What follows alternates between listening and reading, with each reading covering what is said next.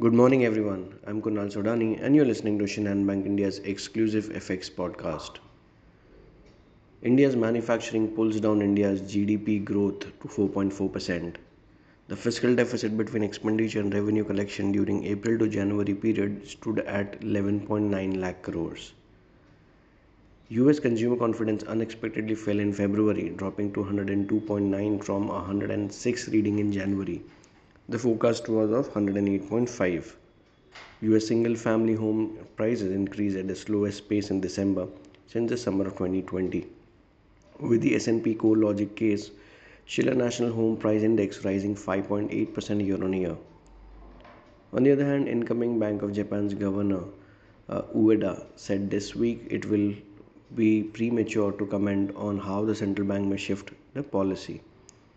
The market awaits this month's data for US employment, which is on March 10th, and consumer price index, CPI, on March 14th, both of which will influence Fed's policy on rates and its efforts to slow down inflation uh, and target uh, to 2% levels.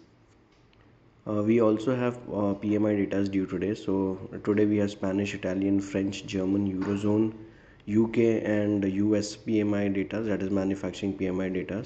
Uh, we have crude oil inventory data and con- construction spending of the US as well.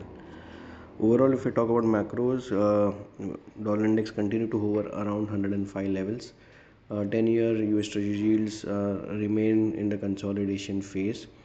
Uh, so, uh, apart from the geopolitical headlines, which is obviously challenging the dollar bulls, uh, if we see dollar index, dollar index is finding resistance at around 105.50 levels uh, with a support of 104.30.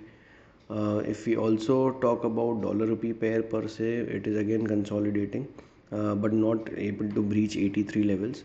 Uh, for the day, we can expect 82 half to act as a support, while 82.85 to act as a resistance. So that's all from my side, friends. Wishing you all a very happy and energetic day. Thank you.